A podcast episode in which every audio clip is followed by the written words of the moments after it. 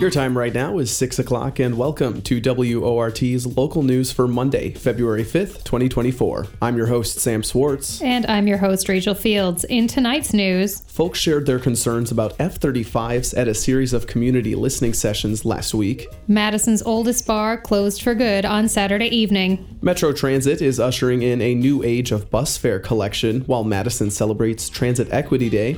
And in the second half, the government's calendar for the coming weeks, a retrospective on Bob Marley, a closer look at hair and braiding culture, and two movie reviews.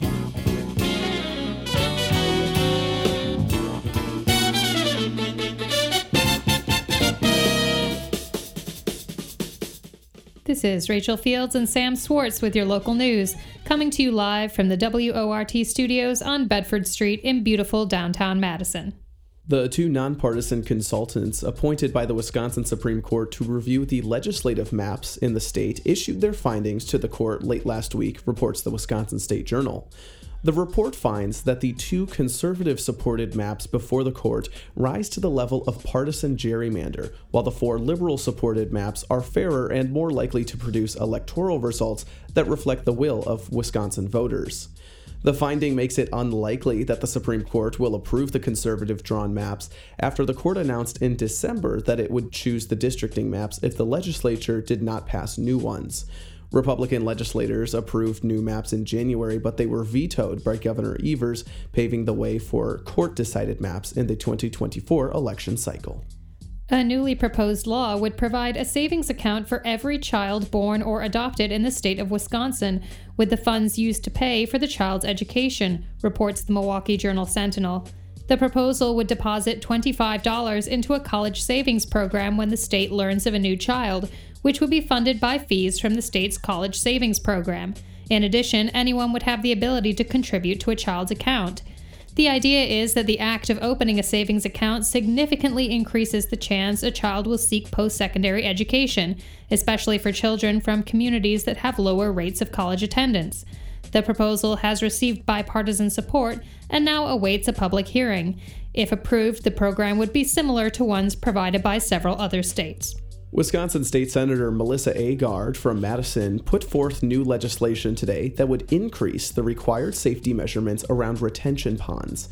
In a press in a press statement, the senator cited two instances where ch- local children drowned as evidence that increased safety measures were needed across the state. One proposal would require that ponds be enclosed by fencing and clearly marked with signage. Another would require that ponds in high density areas would have safety features like a ledge.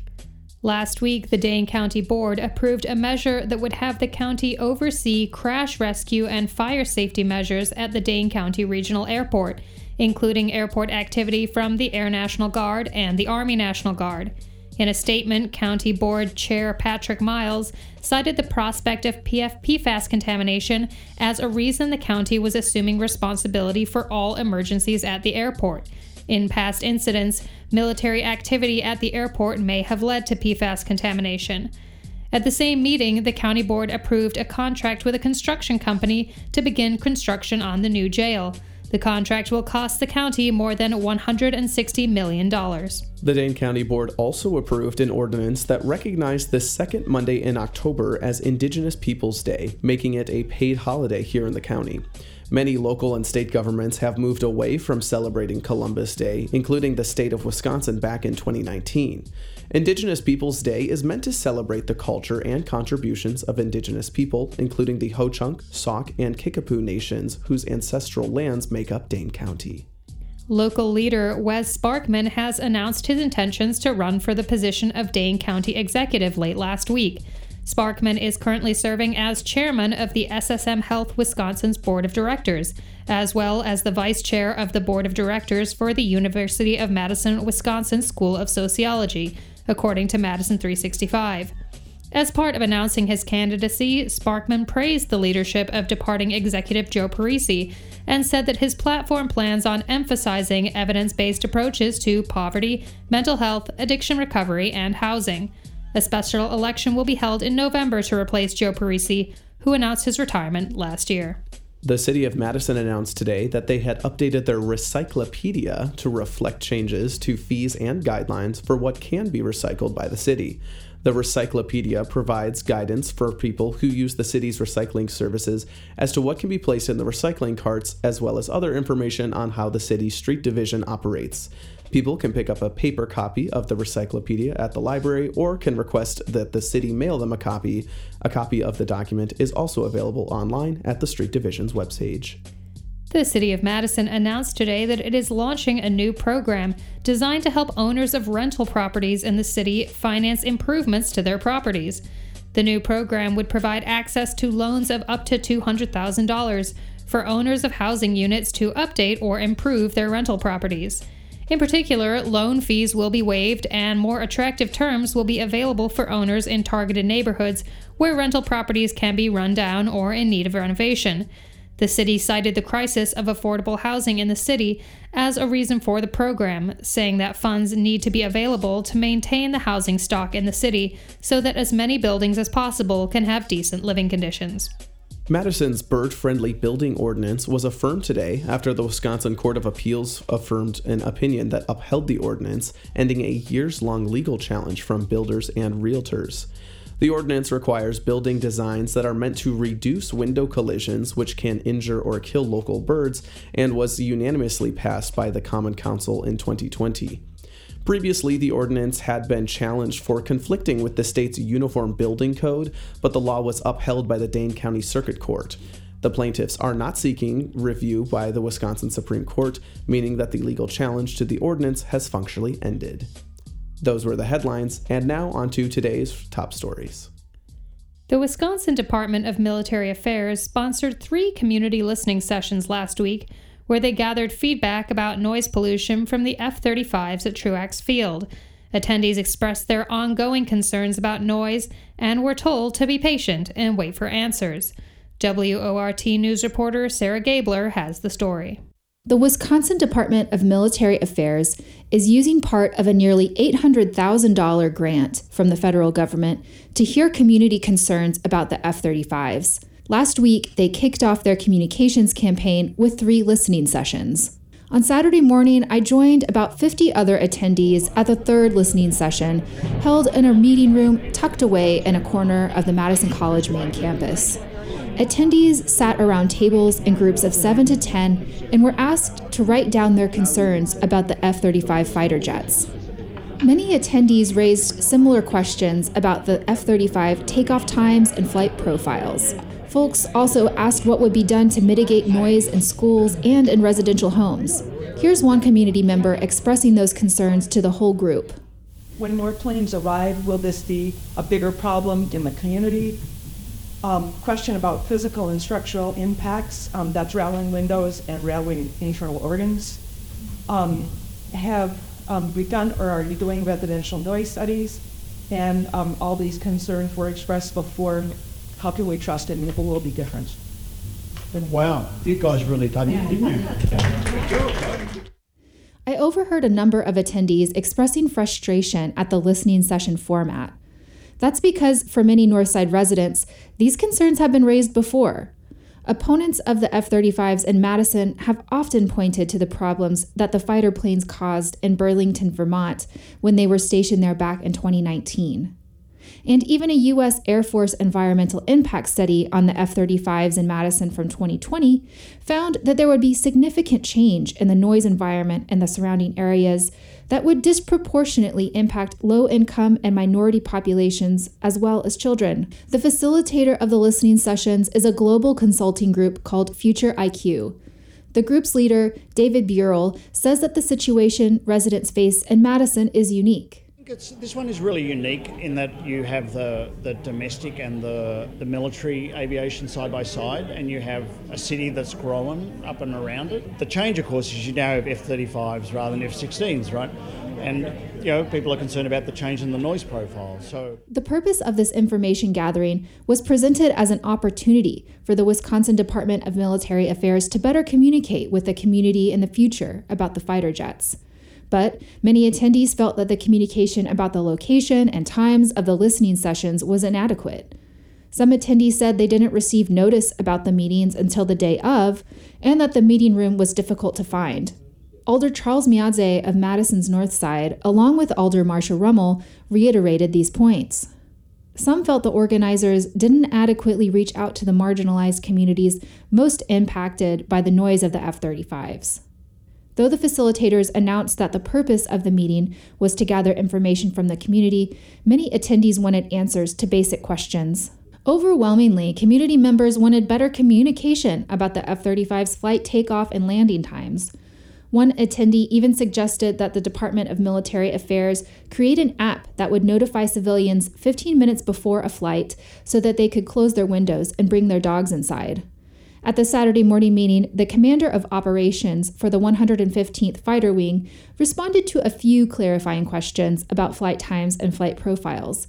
He also said that some of the noise comes from planes outside his control, We get a lot of transient aircraft we call that uh, a lot of navy planes that come through madison and get gas from wisconsin aviation and have nothing to do with us. And one of the dynamics in play there is a lot of navy bases are on the east coast and a lot of navy bases are on the west coast and madison has become a really popular destination for navy naval planes to come through and get gas and keep going the officer would not give his full name on request if you want to give feedback, you can go to madisonf35.com. Future meeting times will be posted there along with community discussion boards. Reporting for WORT News, I'm Sarah Gabler. The Silver Dollar Tavern, Madison's oldest bar, closed for good on Saturday evening. The mahogany topped bar itself will find a home in the new Wisconsin Historical Center, which is set to open in 2027. Hovde Properties, which secured the rights to purchase the building last fall, plans to raise it and make way for the History Center's construction. Reporter Jess Miller was there on Saturday to hear from the crowd of tavern faithfuls and see off the beloved Madison institution. Just good old fashioned times at the Silver Dollar. It's, it's just a fun place where I met a lot of great people. Getting out here with the locals is always a good time. It is. It's just been a really good community bonding experience for me. Three words atmosphere, social, and fun. Holler at the dollar. I love to run, I love to drink, and I'm devastated that this bar is closing. The Silver Dollar Tavern served its first drink at 117 West Mifflin Street over 90 years ago, in 1933, shortly after the end of Prohibition. This Saturday, around 2:15 a.m., it served its last. In that time, the tavern, which was typically open from 8 a.m. to 2:30 a.m., attracted patrons from every walk of life in Madison. In the words of one veteran bartender, everyone from the gutter to the governor's office could be found at the dollar. Often shoulder to shoulder, friends for a night, drinking and sharing tales. I met a lot of ex boyfriends here. That is true. Your own ex boyfriends, or we go play pool, whatever, have a night, we go out on the street, smoke a cigarette, and go home. And it's just like you wake up and you're like, I just like I'm so happy with my life. Like I, I just love the people that I'm with at Silver Dollar. Saturday's last call brought together new and old Silver Dollar loyals, from 25 year veterans to folks who were there for the first time, just to say they stood in the historic building before it was torn down. Everyone had a story of how they came to love the dollar. Uh, Silver Dollar has been one of my favorite places especially after having met my beautiful girlfriend here. We met almost two years ago, but we've been together for almost a year and a half. Wait, let me give her her seat back. This was my dad's bar when he was here. He went to Edgewood, and this was between 93 and 96. Uh, I came here on a date, and I was 20, and I'm like, we can't go to any bars. He's like, we're going to the dollar, it'll be fine and it was fine. I was almost, I was very close to 21. What's your favorite memory from the Silver Dollar? I would say being very intoxicated, playing darts. I'm gonna miss the shuffleboard table because I usually won here. The fondest memory is that we have no memories of what actually transpired here. Back then, uh, you could smoke in here, so there was always kind of a thick haze between what was happening at one end of the bar and the other. So if something debaucherous did go down, who's to say that it did actually happen? On hand for an interview were two members of the Teasdale family who've owned and operated the Silver Dollar since its inception. Derek Teasdale, a grandson of the original owner, donned a vintage Silver Dollar bomber jacket for the occasion. Going to miss not being able to come up here. All my thoughts as growing up as a kid were in here. My dad was the son of the original owner. And when he passed, my brother and I ended up with that share and we sold it to our cousins to keep it in the family. So we were the third generation. People that's got it now are the fourth generation. His nephew Tim Teasdale grew up in the bar as well. I was too young to drink, but I, I think the biggest thing I remember and the thing I en- enjoy was everybody came in here was happy. Everybody came in here, enjoyed themselves. I'm not going to say it was a bar of love, but it was, but this is a place where people wanted to really just come and enjoy the day. Different, different, you know, and and uh, and it's going to be missed. The celebration continued right up till bar closed, despite a dwindling supply of alcohol. By 7 p.m., the bar was completely out of beer, though some enterprising customers friendly with the staff were able to smuggle some in. At 10, the remaining dozen or so bottles of liquor were on display behind the bar. No vodka, no whiskey. At midnight, service was reduced exclusively to $5 mystery drinks, mostly containing schnapps, Kahlua, or Dr. McGillicuddy's menthol mint. So how was it bartending the last night of the Silver Dollar? I was sad. Not not sad that I um was gonna miss all the interactions with all the people. Just that big pile of money at the end of the night. That's the real. That's where the real sadness is. Oh, that pile of money, dude. No other bar could f- with the pile of money that you make here. And uh, you don't have to cook. You can you can tell any person in here to f- off whenever you want. Uh, you uh, you can go outside and smoke whenever you want, even if there's an entire bar bar full of people. Uh, it doesn't matter. You just do whatever you want here, and now it's gone forever. I think. By 2 a.m., the scene recalled an earlier time of smoking indoors. Though the words last call were never actually uttered, it was hard to mistake the climax of the evening.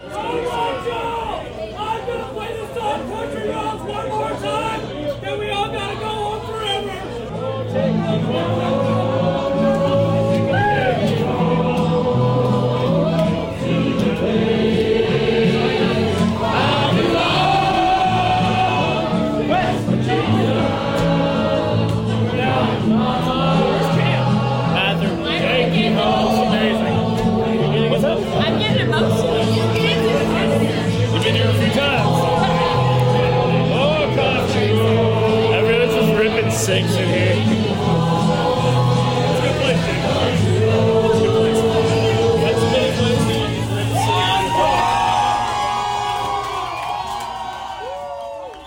For WORT News, I'm Jess Miller.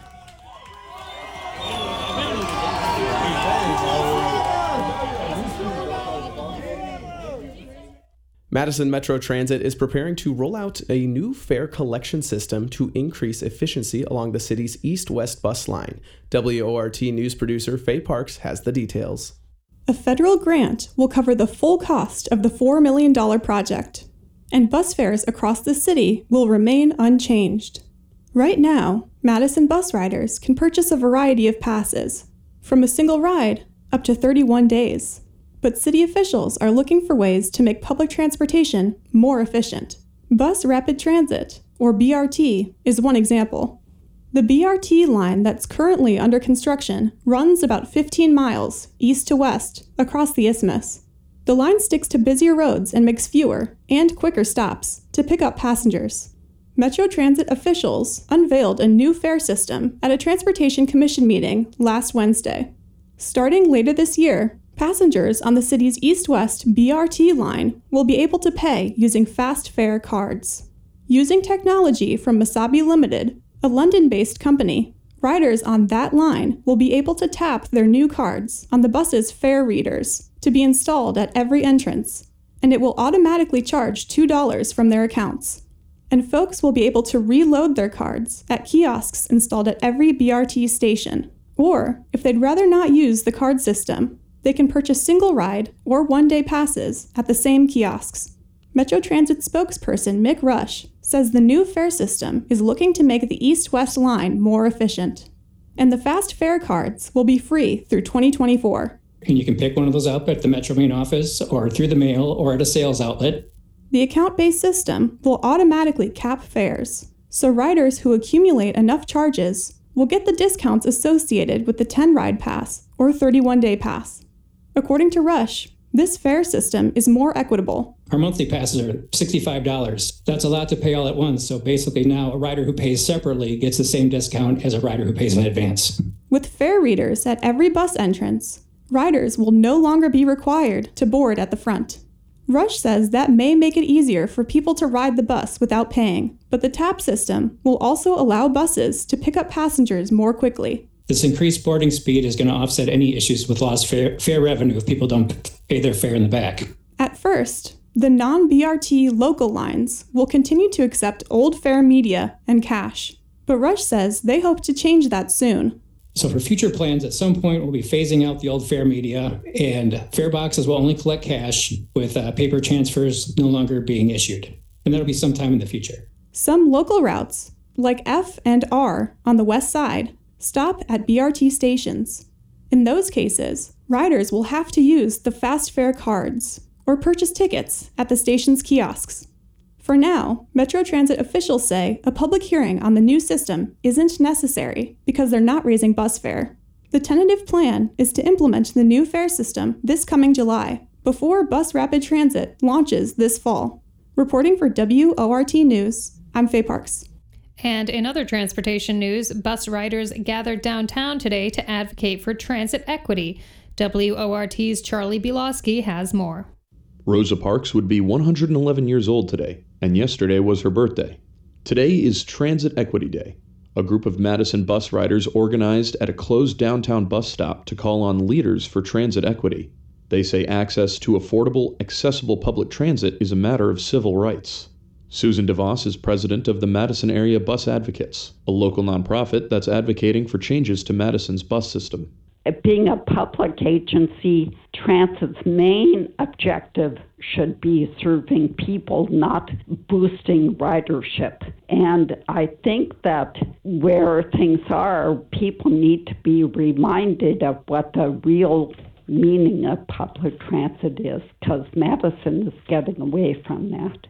The group also says they hope to see state and federal legislation passed to increase public funding for transit and accessibility of public transit to people with disabilities. They were also there to thank the bus drivers for their work.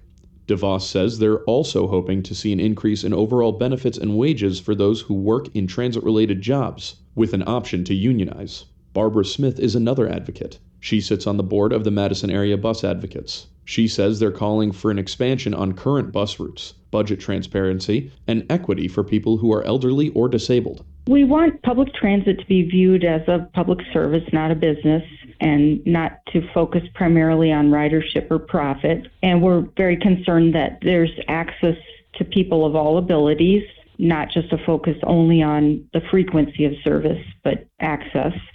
We want to make sure that the local routes are preserved and expanded and not only have a focus on the, the rapid routes or the BRT service, and we're also calling for transparency in the budgeting of public transportation. Reporting for WORT News, I'm Charlie Bielowski.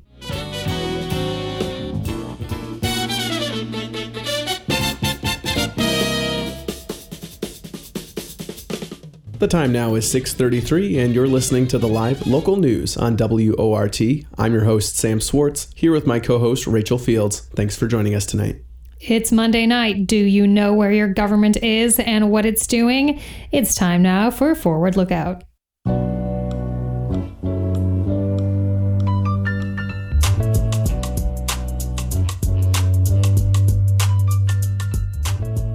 It's Monday, and we're talking to Brenda Konkel about what's happening this week in local government. Hi, Brenda. Hey, Dylan. Who are you? yeah, it's been, it's been a little a while, little so that's okay. yes. so, what's happening today? Uh, we'll start with Dane County at five o'clock. The Health and Human Needs uh, Committee has a subcommittee, their opioid settlement subcommittee meeting. What are they talking about? Sounds like they're getting some presentations and information from several folks. So it'll be from the Behavioral Health Resource Center, the Afro Descendant Men's Collective, as well as the Overdose Recovery Center's presentation and the National Association of Counties Opioid Solutions Center. So they'll be getting a whole bunch of information um, and probably using that to then figure out where they think the, the funding should go. Okay. And also at happening tonight, Personnel and Finance Committee. They begin at 5:30. So mostly awarding contracts and grants and stuff. Yeah, they have a very long agenda, but it's a lot of uh, routine things. A few things that may be a little bit of interest to folks would be they're awarding the contract for the maintenance of the airport security systems. Um, they're also looking at adding some funding for a position in the county board office.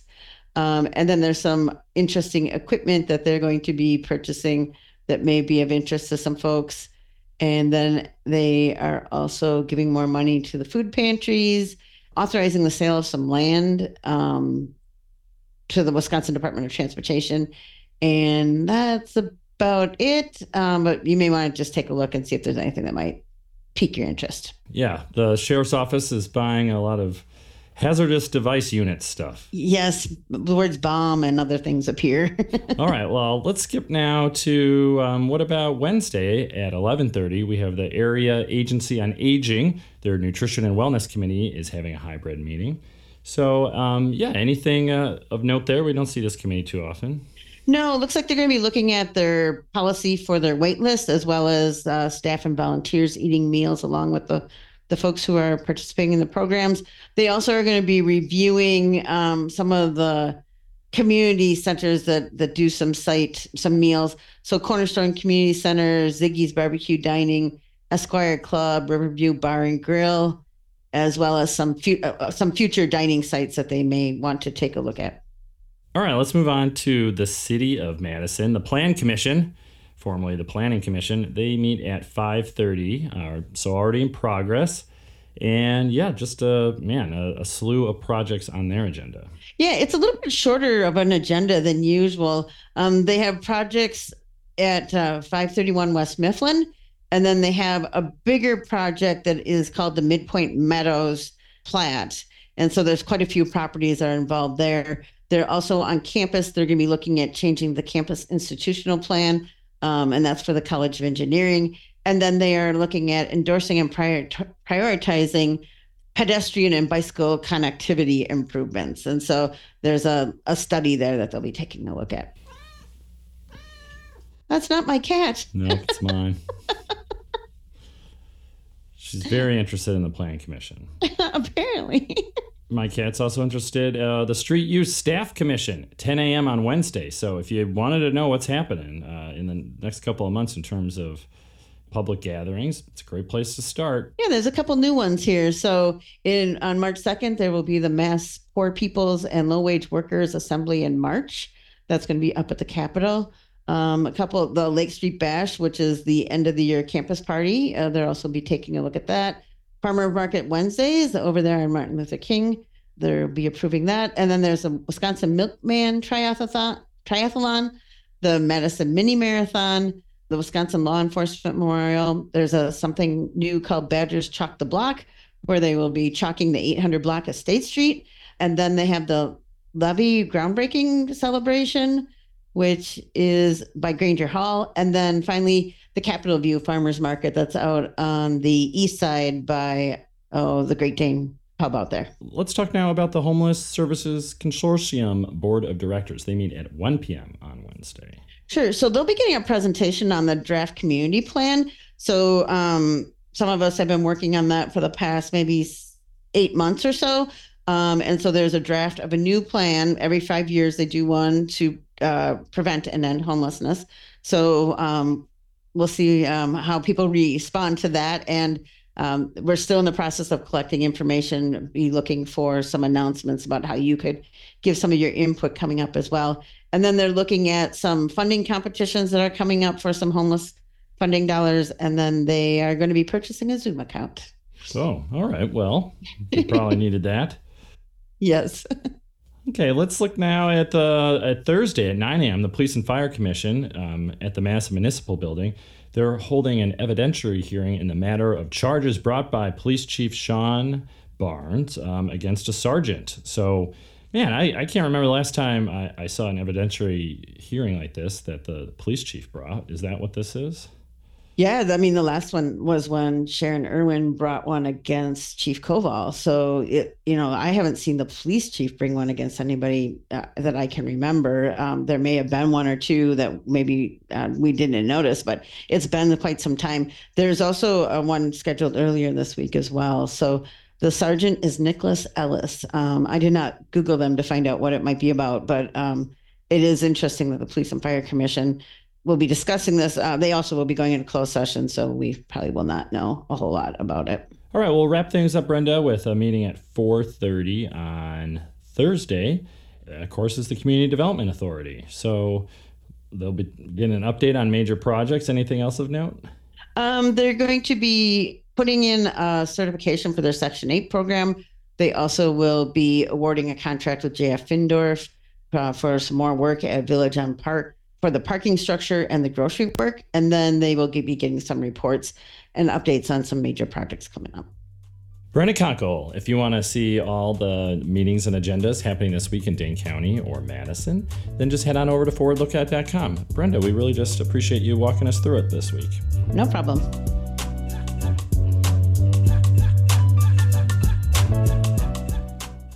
Tomorrow, February 6th, is Bob Marley's birthday, the reggae singer, songwriter, activist, and Rastafarian. But according to feature contributor Harry Richardson, Marley's legacy has been overly commercialized. Harry is looking to set the record straight in this week's edition of The Past Isn't Past. He also invites you to join WORT's 20th Bob Marley birthday party this Thursday at Crystal Corner Bar. All donations will go to local food pantries. For Joe Hill and Cesar Chavez, who fought in their own time. For our brothers and our sisters up and down that picket line. For the unnamed and unnumbered, who struggle brave and long. For the Union men and women standing up and standing strong. Tomorrow, February 6th, is the anniversary of the birth of singer, songwriter, activist, and Rastafarian Bob Marley in 1945. Today, Marley is a symbol of reggae music, peace and love, mellowness, but his image has been heavily commercialized and depoliticized. Author David Thompson, in his book Reggae and Caribbean Music, says Bob Marley ranks among the most popular and the most misunderstood figures in modern culture. Gone from the public record is the ghetto kid who dreamed of Che Guevara and the Black Panthers and pinned their posters up in the Wailers' Soul Shack record store. He believed in freedom and the fighting which it necessitated, and dressed the part on an early album sleeve, whose heroes were James Brown and Muhammad Ali, whose god was Rastafari, and whose sacrament was marijuana. Instead, the Bob Marley who surveys his kingdom today is smiling benevolence, a shining sun, a waving palm tree, and a string of hits which tumble out of polite radio like candy from a gumball machine. Of course, it has assured his immortality, but it has also demeaned him beyond recognition. Bob Marley was worth far more. Robert Nesta Marley was born in Nine Mile, St. Ann Parish, Jamaica. His mother was only 18 when she married a 60 year old plantation overseer who became Marley's father. His father was largely absent, but financially supportive, but died when Bob was 10. At age 12, his family moved to a poor neighborhood in Kingston. Marley suffered harassment at school because of his biracial heritage. As a teen, he started a band with friends, Bunny Wailer and Peter Tosh. In 1963, they joined with other friends and became the Wailers. They were discovered and soon were recording regularly. They released a studio album in 1965, which contained the single One Love, a reworking of a popular song, People Get Ready, the song became popular worldwide and established the group's status. The band made 11 more albums. After signing on with Island Records as Bob Marley and the Wailers, they gained international attention. In 1966, Bob married Rita Anderson, a Cuban born singer, songwriter, and entrepreneur. In the late 60s, early 70s, Marley, who'd been raised Catholic, converted to Rastafarianism. Rastafari was at once a political, religious, and aesthetic movement. It came out of the poor areas of Jamaica in the 30s, influenced by Marcus Garvey and the Back to Africa movement. Rastafarians believed in one God, called Jah, and that God resides in each of us. Reggae was a militant form of music in the 60s, closely linked to both Rastafarianism and the Black Power movement. Reggae was the soundtrack of the new political movement, and more particularly the People's National Party, PNP. The 1962 election victory over the more conservative Jamaican Labour Party, JLP. The PNP took the reggae song title Better Day Must Come by Delroy Wilson as their campaign slogan. From 1974 to 1980, Jamaica was rife with political violence. Gangs linked to the country's major parties were locked in a paramilitary conflict that killed, injured, and displaced thousands of people. The fighting was exacerbated by the poverty made more extreme by IMF loan repayment demands and the sudden price rises of the 1973 OPEC oil shock. Before the 1976 elections, Marley was invited by the Minister of Culture to perform at a concert that was seen as a PNP event. Just before the concert, a gunman shot Bob and Rita at home Probably a JLP supporter, said Brian Meeks, African Studies scholar from Brown University. Two days later, Bob played at the concert with bullet wounds still in his arms and chest. His son, Ziggy Marley, insists his mother, who had been shot in the head, deserves equal credit. She still showed up for the show, the same as he did. I'm proud of both my dad and mum because there's a teamwork going on between them. Bob wouldn't be Bob without Rita. Know what I'm saying? The event was a rallying cry for peace. The band performed for 80,000 people that night. To recover, Bob Marley went to the Bahamas and then to England, but returned for the 1978 peace concert. During the concert, Marley dramatically brought the two rival party leaders on stage to join hands. Marley did his part to promote peace. The victims of the violence were largely poor Jamaicans. Marley felt ending the violence would allow social and political change to occur, said Meeks, who was at the concert that night. Sadly, the peace movement failed, and the conservatives took power in 1980. Tragically, Bob Marley died on May 11, 1981, of cancer while on tour in Miami, Florida. He was 36. And that is our story for today. For the past the past, I'm Harry Richardson. For as long as human beings have had hair on the top of their head, hairstyles have denoted social status, membership in a particular community, or simply a means of personal or cultural expression. Artifacts from the Paleolithic period show that people were braiding their hair 30,000 years ago. In the modern era, hairstyles and braids have had particular significance in African American communities. On this morning's 8 o'clock buzz, host Brian Standing spoke to two local experts in hair and braiding culture, Jeffrey Patterson and Nde Bintasar. We'll share a bit of their conversation now, but you can check out our website to hear the rest. Joining us by phone now is Jeffrey Patterson, the owners of owner of JP's Hair and a lecturer at Madison College. Welcome, Jeffrey. Thank you. Also joining us is Nde Bintasar, who owns Binkin's African Braids. Welcome, Nde Binta, to the 8 o'clock buzz. Yeah, thank you. So let's talk a little bit about why hairstyle and braiding, in particular, are significant in the African American community. What what do they? How did this come about as being a means of cultural expression? Jeffrey, let's start with you. Your hair is important to you. It gives you identity, some resilience. You can be creative and expressive with your hair, and sometimes hair gives you, you know, a feeling of freedom. That's why, you know, I think hair is an, an important when it comes to barbering or if it comes to braiding. It gives you an identity. And there's a long tradition of uh, people gathering in barbershops or in hair salons and uh, having an opportunity to talk in community. How important are these these places as sources of community? Nde Benta, tell us about that. Just by experience, I have a um, braiding salon, so this is where we met. This is where we discussed about culture. This is where we discuss about history. This is where we discuss about our life, daily life, the hurdles we have, and this is where we boost our confidence as Black American or African uh, American or African in general. So I believe it's really important place, and people feel happy just by doing their hair, just seeing the um, transitioning of themselves, like they're looking beautiful, they believe in themselves.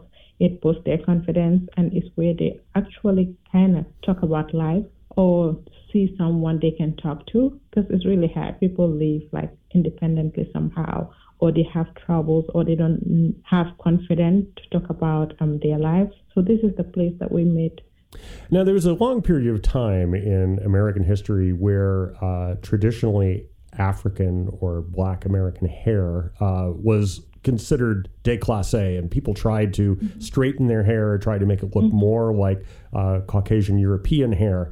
Uh, how did that change, and when did when did hair become sort of a political statement? Jeffrey, from what I can remember, in the '70s, that you know the afros came back. It was more of you know the, the black power, you know, and being able to bring our community, our black community together as one. A lot of the music back then was it was about culture and bringing music back and bringing the culture together, the, the hair, the afros.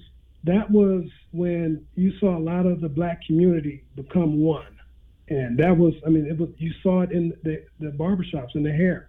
You didn't get close cuts. It was, you know, you want to pick your hair out, and you had the, the, the pick that had the fist in it. You know, you stick the, the pick in your hair with the black fist sticking out, showing black power. And that was that was back in the 70s, you know. So those days definitely, you know, has gone and come back. And I mean, it's been a transition. We've been uh, at a point where the afros have come back, you know, and it's more of a, a nappy look now rather than the nice round microphone type of haircut.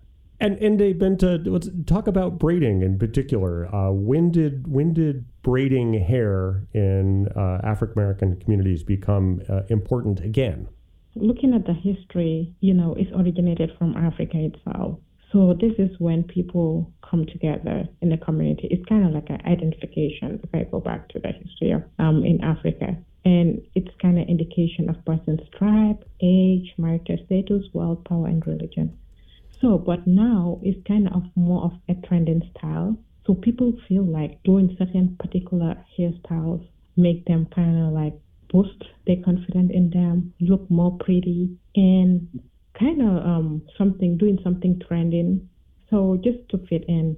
Jeffrey Patterson and Inde Bintasar will give a guest lecture, The History of Braids, at Madison College on Thursday, February 8th from noon to 1 p.m. To register for the event, go to Wolfpack Connect, madisoncollege.edu slash events. Jeffrey Patterson, Inde Bintasar, thank you so much for joining us on the 8 o'clock buzz. Today, feature contributor Harry Richardson reviews two features. On the small screen, season one of Percy Jackson and the Olympians, a fantasy series based on Rick Riordan's books by the same name.